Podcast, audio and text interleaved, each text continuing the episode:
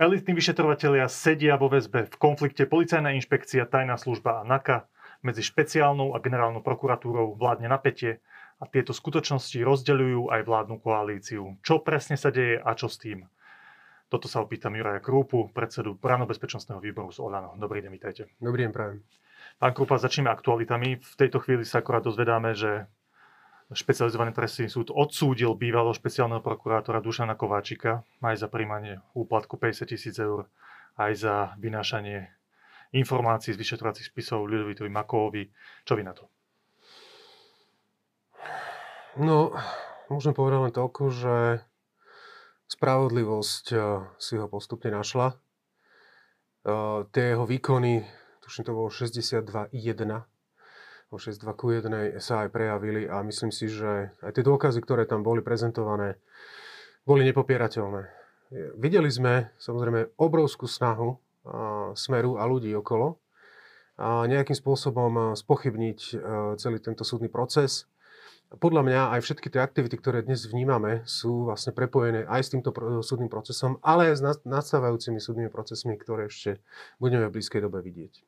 Dostanem sa k tomu. Ďalšia aktualita. Polícia dnes obvinila novinárov denníka N, Moniku Tódovu a Konštantína Čikovského z ohrozenia dôvernej skutočnosti a vyhradenej skutočnosti. Ide o článok spred troch rokov, mm. takmer. O mesiac by to boli 3 roky.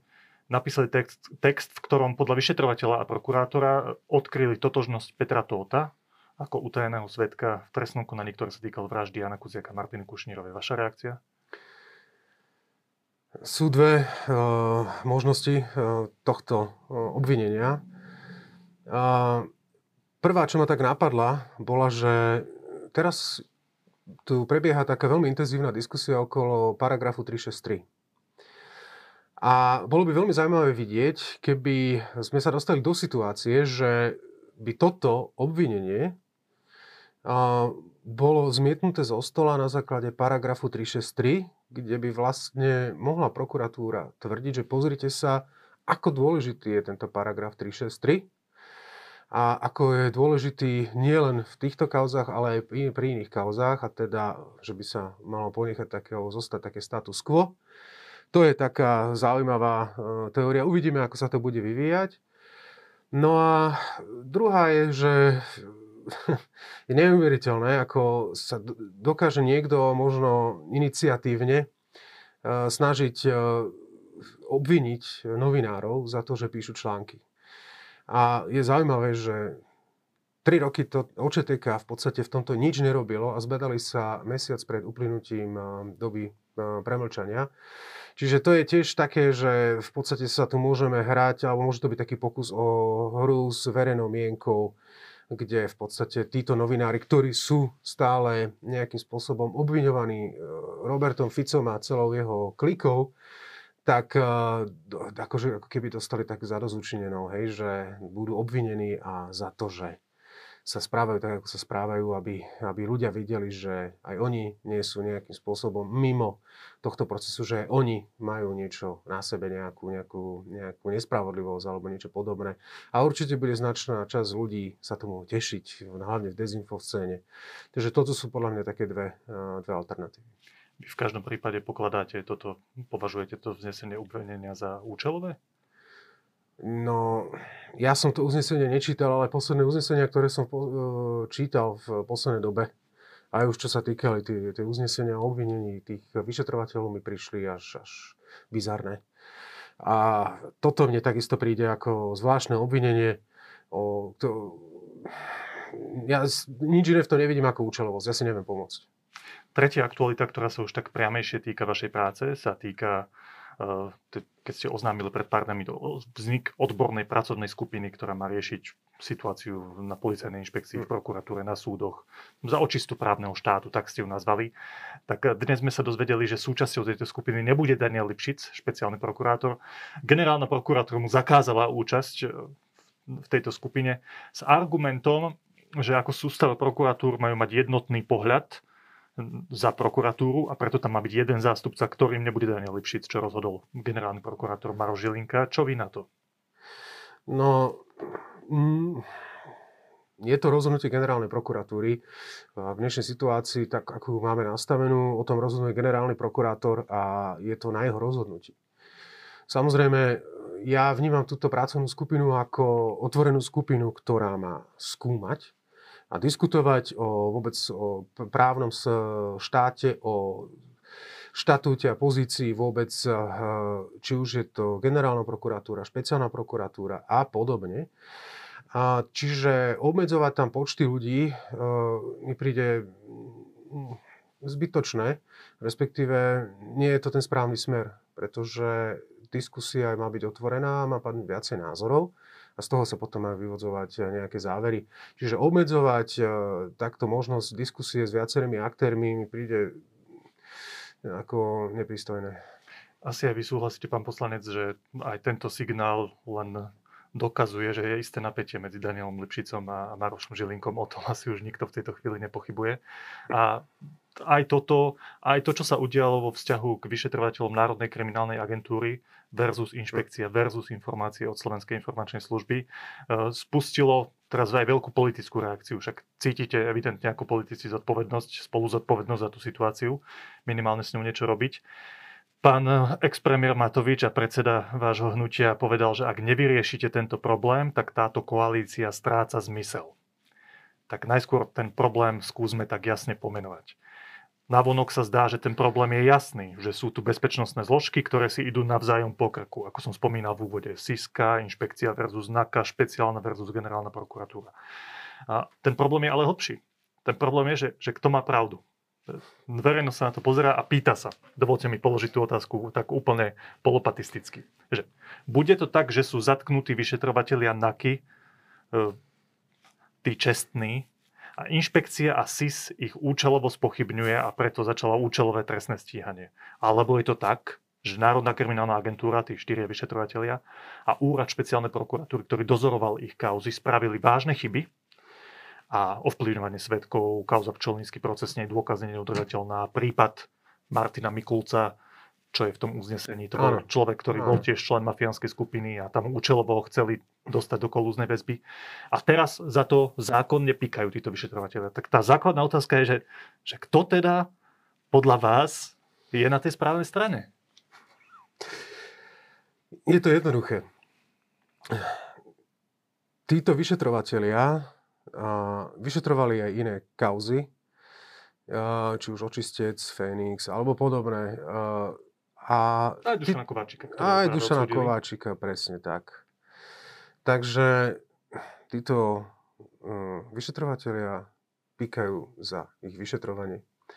A to, čo sa tu deje a ešte sa len bude diať, je jednoducho to sú opatrenia a spravodajské hry, ktoré boli dlhodobo pripravované, aby rozputali takýto chaos, takúto nevraživosť a zahmlili celé prostredie, aby sa v tom už nikto nevyznal. Pretože doteraz tých, ktorí boli vyšetrovaní, a podozriví boli jasní. A nikto nespochybňoval, či to bola Jankovská, Imrece, ja neviem, Mako a tak ďalej. Tých mien tam je strašne veľa, tých mien popredných činiteľov, bývalých vlád, a od, že sa podielali na korupcii a že tam tento mechanizmus, tento systém korupčný jasne fungoval si zoberte, že títo ľudia, ktorých e, boli teraz obvinení, boli obvinení z toho, že vyšetrovali a nevyšetrovali podľa zákona.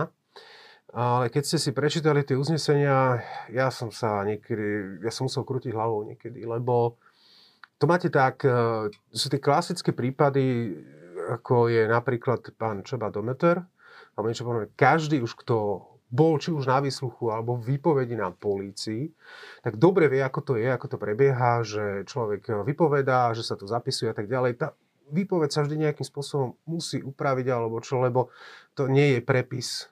Takže a máme tu aj ten klasický prípad, kde výpovede Roberta Fica a jeho manželky kopírovali v prípade obvinení Igora Matoviča do niekoľkých uznesení, ich normálne, že copy-pastovali. A e, potom to bolo uznané síce, že došlo k chybe, ale že to sa stáva.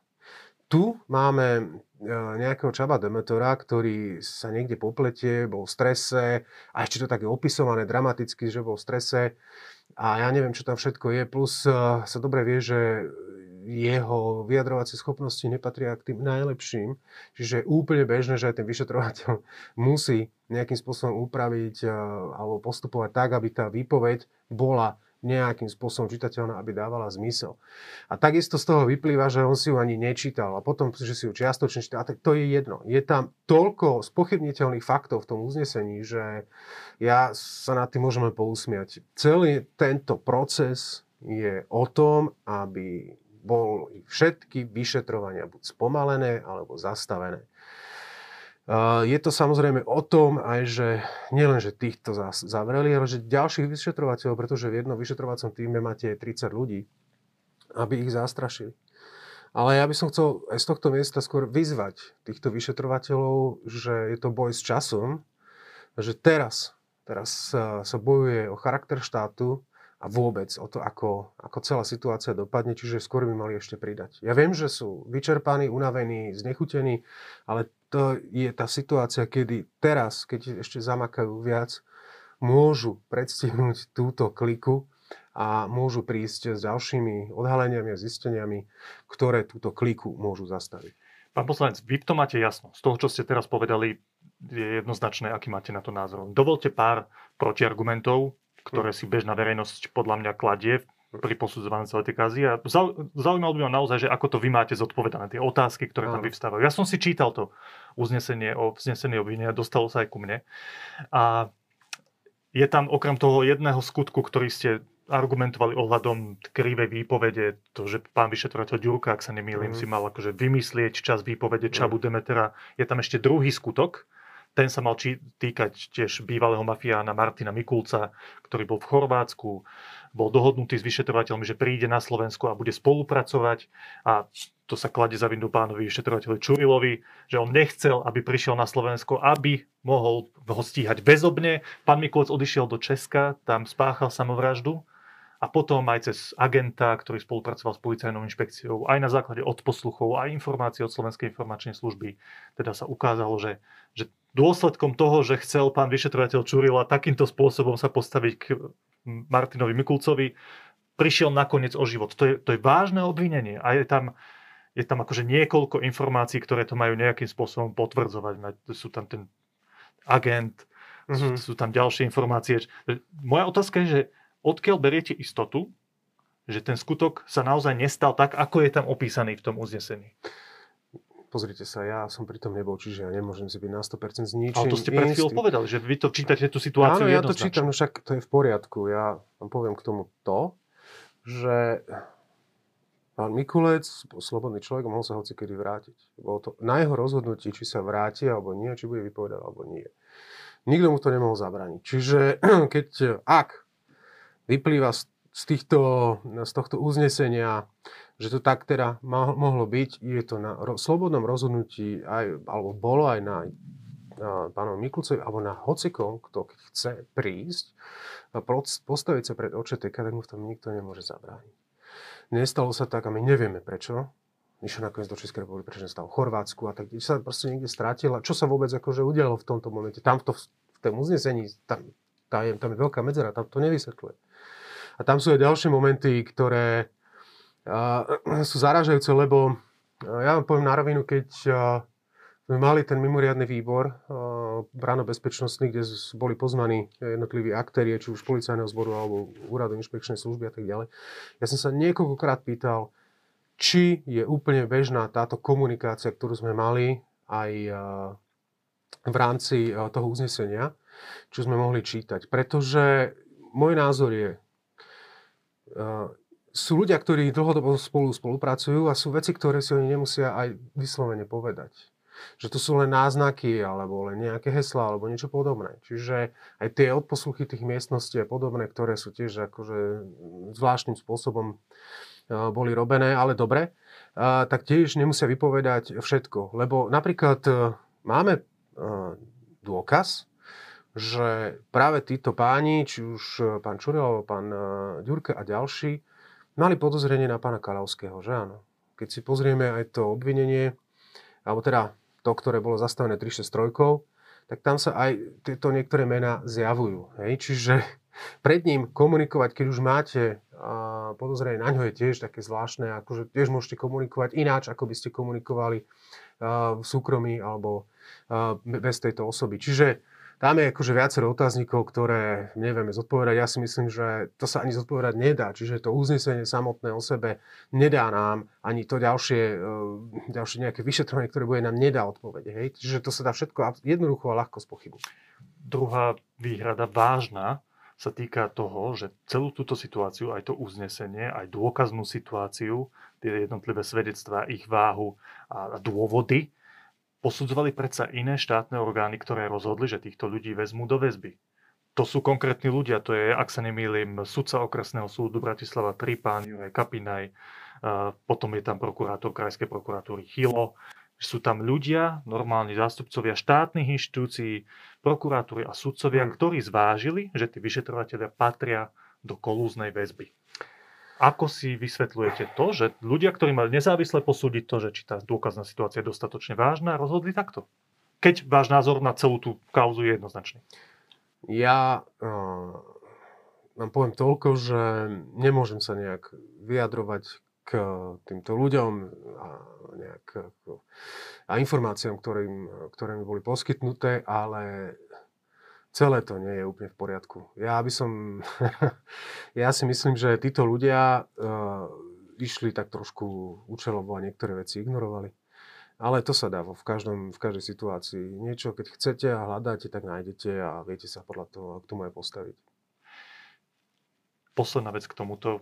Okrem všetkých tých jednotlivých bezpečnostných zložiek a dozorujúcich sudcov, prokurátorov a tak ďalej, je tu ešte generálna špeciálna prokuratúra, mm. tam evidentne vidíme veľké napätie mm. a začalo to, teda vyvrcholilo to skôr prípadom Pčolinský, keď pomocou toho paragrafu 363 bol pán Pčolinský prepustený na slobodu. No a, a tam to je aj právny spor, mal som, mal som tu aj dekana právnickej fakulty, pána Burdu, ktorý sa pozrel na to rozhodnutie mm. pána námestníka generálneho mm. prokurátora Kanderu a povedal, že z právneho hľadiska to je v poriadku. No ale samozrejme aj v prípade Pčolinský sa to zdá byť jednoznačné. Tak buď spravila chybu špeciálna prokurátora a vyšetrovatelia, nesprávali sa zákonne od začiatku trestného stíhania, vznesenia obvinenia až po dôkaznú situáciu, ktorú nezhodnotili aj dozoroví prokurátori dostatočne dobre, hmm. alebo potom spravila chybu generálna prokuratúra, ktorá síce našla nejaké zdôvodnenie svojho rozhodnutia, že celý ten prípad akože sekne, ale jednoducho spravila nejakú chybu. Hmm. Boli príliš právne puristický napríklad, ako niektorí ľudia v zákulisí hovoria, že toto je právny romantizmus, keď napíšete také, také uznesenie a prepustíte toho človeka na slobodu, aj keď za iných okolností by tam zostal a rozhodol by súd.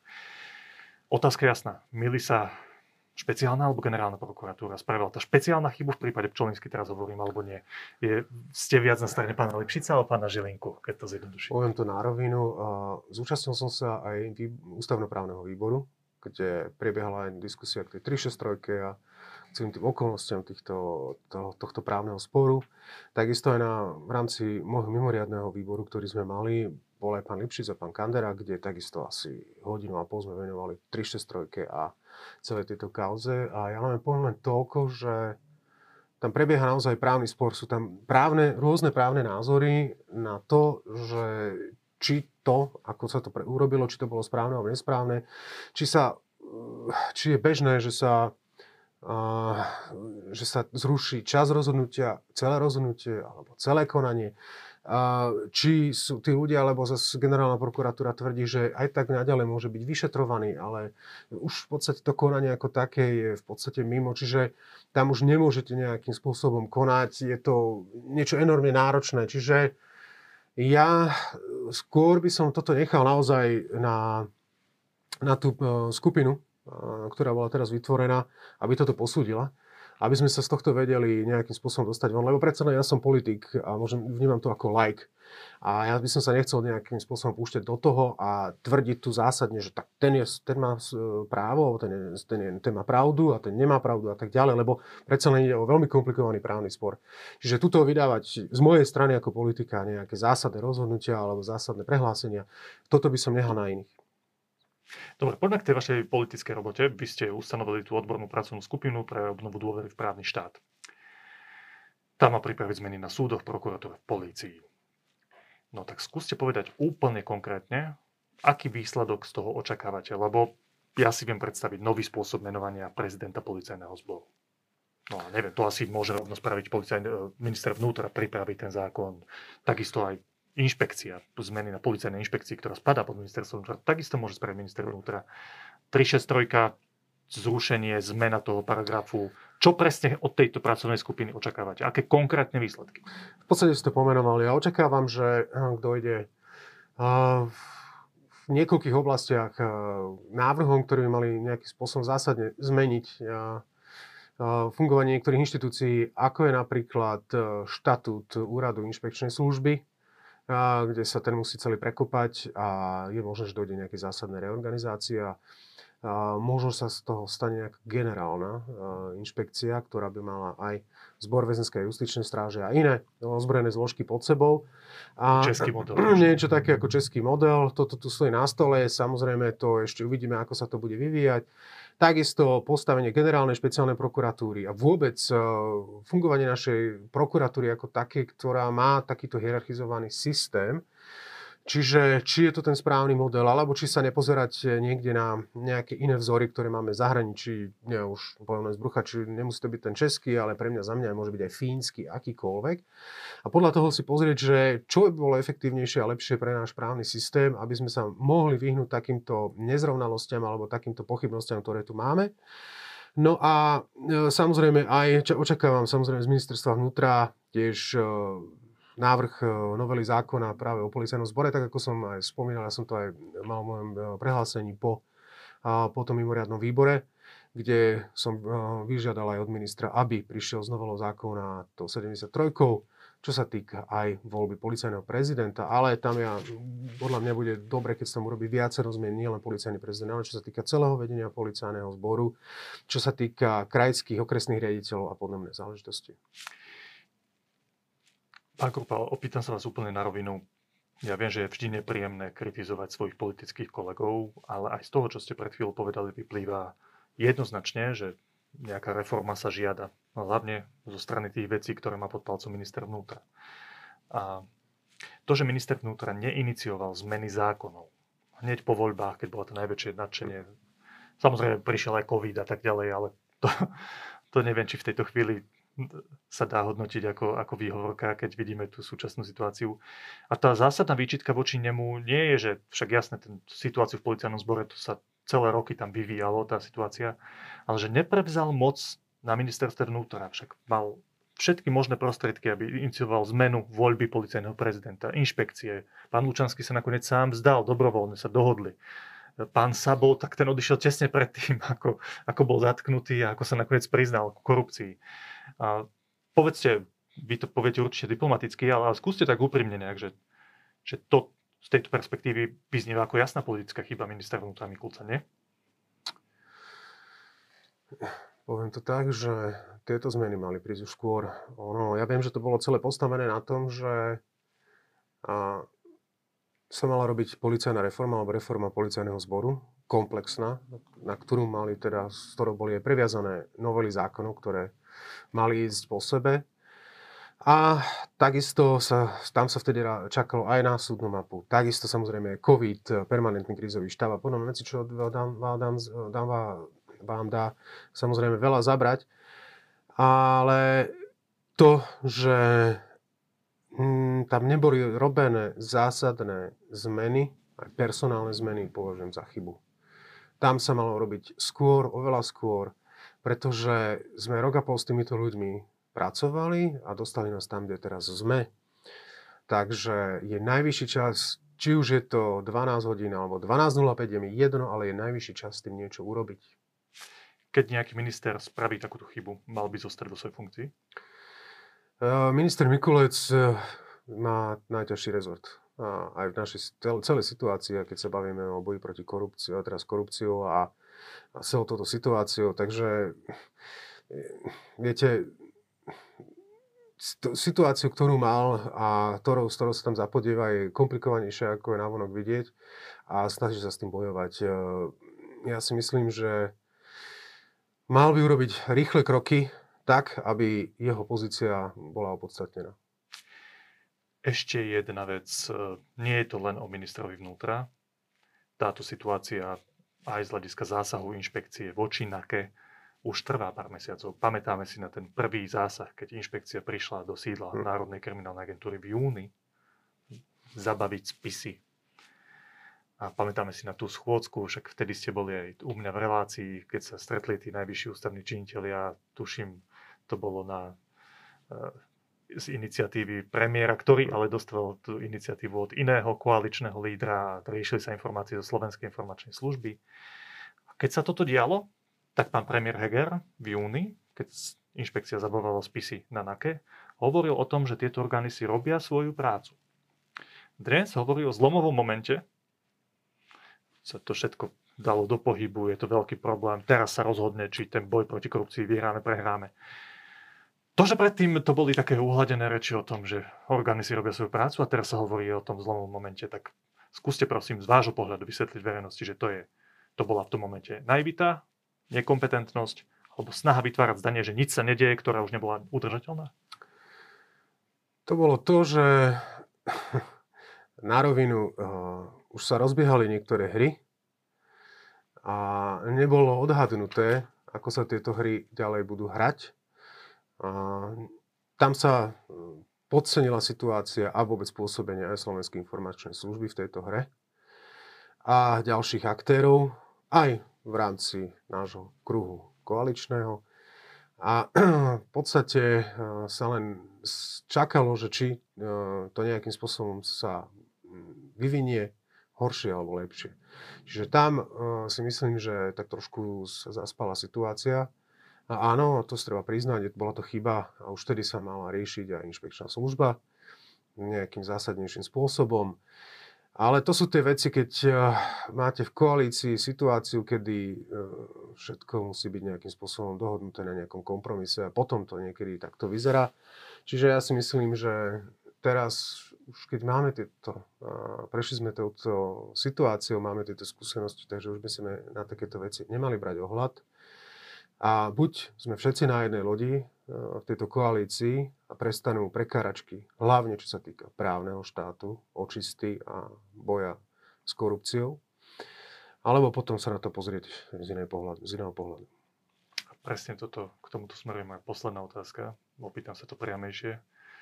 Hnutie Sme rodina sa odmietol zúčastňovať na rokovaniach tej pracovnej skupiny, ktorú ste iniciovali.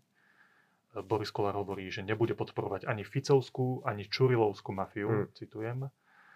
Ehm, to vyvolalo reakcie aj zo strany pána Matoviča a Hegera, ktorí hovoria, že si vedia predstaviť aj koalíciu bez zmerodina, ak budú brániť tej očiste krajiny a smer, smerovanie k právnemu štátu.